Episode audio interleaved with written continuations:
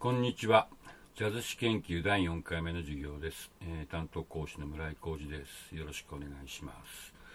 えー、今日のテーマは、えー、アメリカ合衆国南部におけるブルースの発生という、えー、ことになっています、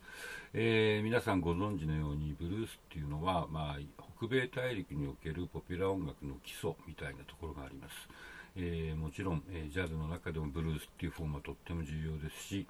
えー、まあ、ロックの中でも、え、まあ、ブルースは非常に基本的なフォームですよね。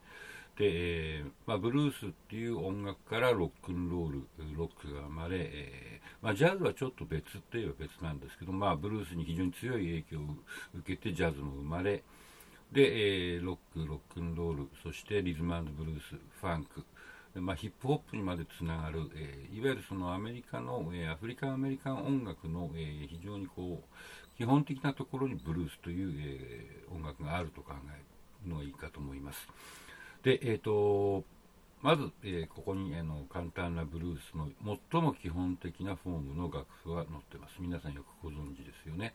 え、まあ、12小節が1単位になっていて、え、3つのコードが基本になってます。えー、まあ、ジャズの場合だと、えー、まあ、いろんなコードがもっと増えてくることが多いですけども、まあ、基本的にはこの、えー、1度セブンス、4度セブンス、5度セブンスしか出てこないっていうのが、え最も基本的なブルースの、えフォームだと思います。ただまあ、あのブルースにも例外があって16小節のブルースとか8小節のブルースっていうのも実はありますしあとそのコードもですね、えー、20年代のカントリーブルースとか聞くと、え、まあ、コードがないていう、えー、ないっていうのかな、え例えばそのスライドギターを弾くときに、えー、まあ、ギタリストの人はご存知だと思うんですけども、え、いわゆる変速チューニングっていうのをやった場合にですね、え、2つの音しか、え6つの弦で、え調弦しないっていう、えよく、あの多いのは A と D しかないみたいな、えまあ、そうするとコード感っていうのはなくなるわけですけども、えいわゆるドローンっていうのかな、え1度と5度の音がバーッと鳴ってるところで、え節回して歌うみたいなそういうブルースもたくさんあります。まあ、とはいえ、今、その音楽フォームとしてのブルースっていうのは、ま、12小節が1単位っていうのが、え、まあ、ほとんどかと思います。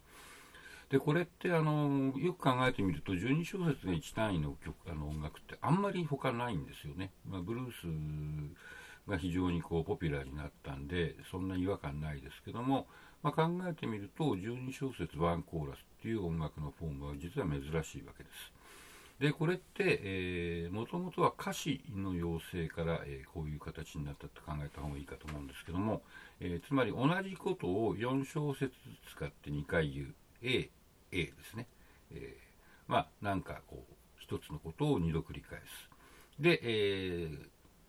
最後に4小節使って、それとは違うことを言う。っていう AAB という歌詞の形が一番自然にはまるのが16 12小節なんで、まあ、そうなったと、え、思った方がいいかなと思います。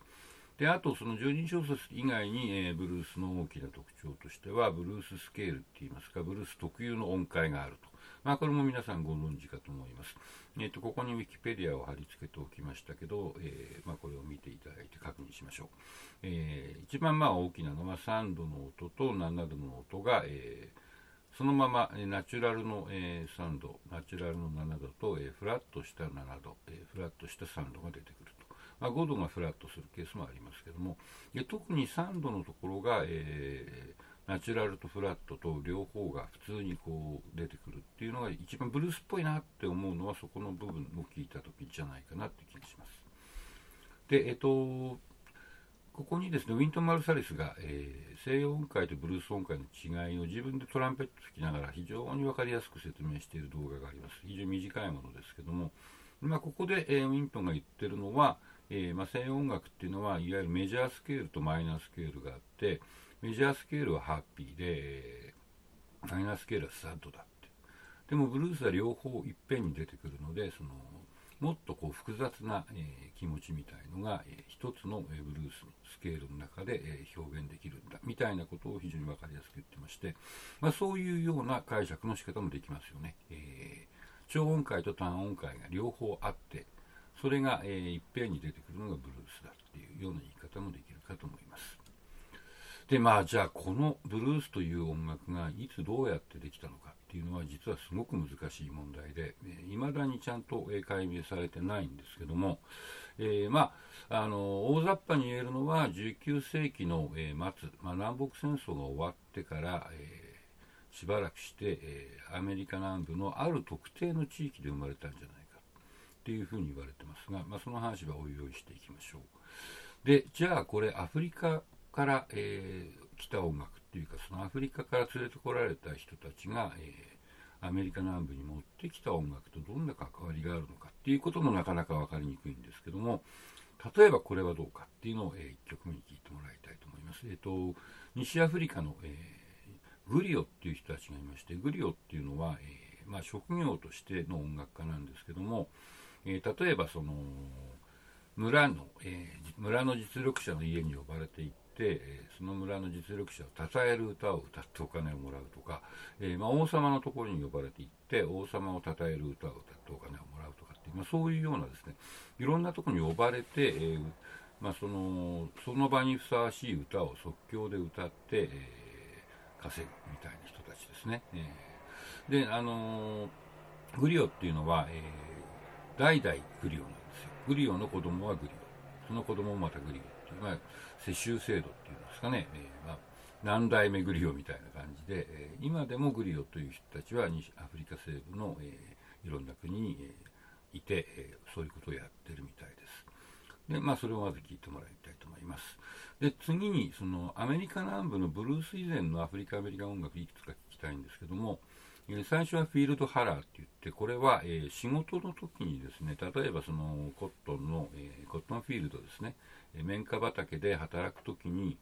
え集団じゃなくて主に1人で、え歌うっていう、あんまりその日本でですね、え仕事中に1人で歌を歌うっていう、え習慣ないんですけども、まあ、これもおそらくその19世紀の後半ですね、その集団農場じゃなくなって、えー、奴隷が、えー、自分一人で、えー、自分のための、え畑を耕すみたいなことに、なった時に生まれたんじゃないかなって言われてます。これもあの音使いを聞くとあの確かにブルースっぽい節回しが聞けます。でその次がですねこれは前回の授業でも、え似たものを聞きましたけども、えアフリカ南部の教会の19世紀の後半ぐらいから歌われた韻律音楽っていう、えドクター・ワッツ・ヒムっていうねやつですね。でこれの節回しや発声もブルースに、え通じるものがあるかと思います。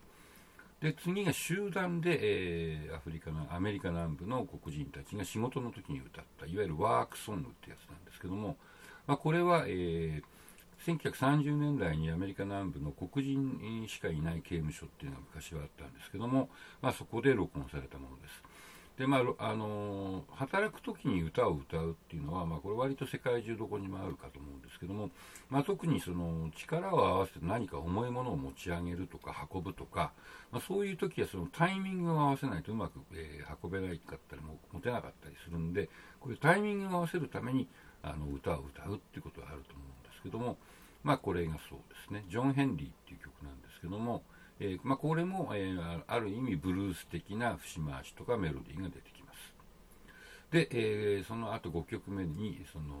まあ、そういうものが、えの影響を受けたはずなんですが、えごく初期のブルースを、え歌う、えサンハウスって人ですけどこの人1920年代から活躍していて、まあ、ギター1本弾いてスライドギターを弾いて歌う人ですけど、まあ、これは1960年代に、えーまあ、彼があの白人の、えー、リスナーたちによく知られるようになってから、えー、テレビショーに出てるんですけど、まあ、その時の映像です。まあ、形としては非常にこう古いブルースの形をこの人は残している人じゃないかなと言われてますので、えー、まずはこの、え5曲を聴いてみましょう。